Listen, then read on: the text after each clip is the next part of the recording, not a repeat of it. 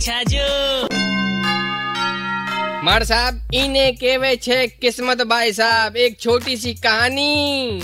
किया मनोज कुमार भाई साहब मजदूर सू करोड़पति बन गया भाई साहब पंजाब की बात छे। रात में सोया जब मजदूर हा सुबह उठिया तो बीवी पैर दबारी छे। बोली प्राणनाथ थाने पतो भी छे। ठाको नाम अखबार में आ गयो न्यूज़ ऐप पे आ गयो है।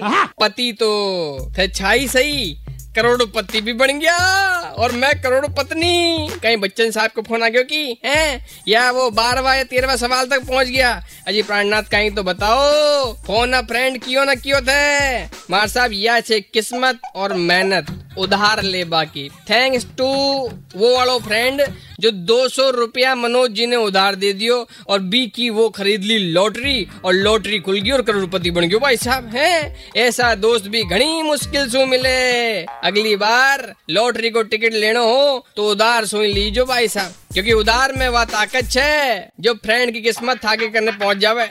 वो फ्रेंड तो माता पे हाथ देर बैठी हुई, अरे, मैं करोड़पति बनतो बनतो रह गयो यार। मारी पत्नी घनी ठोगी मने। उधार की किस्मत को मुझे ये लक्ष्य भाई साहब 93.5 रेड एफएम बजाते रहो।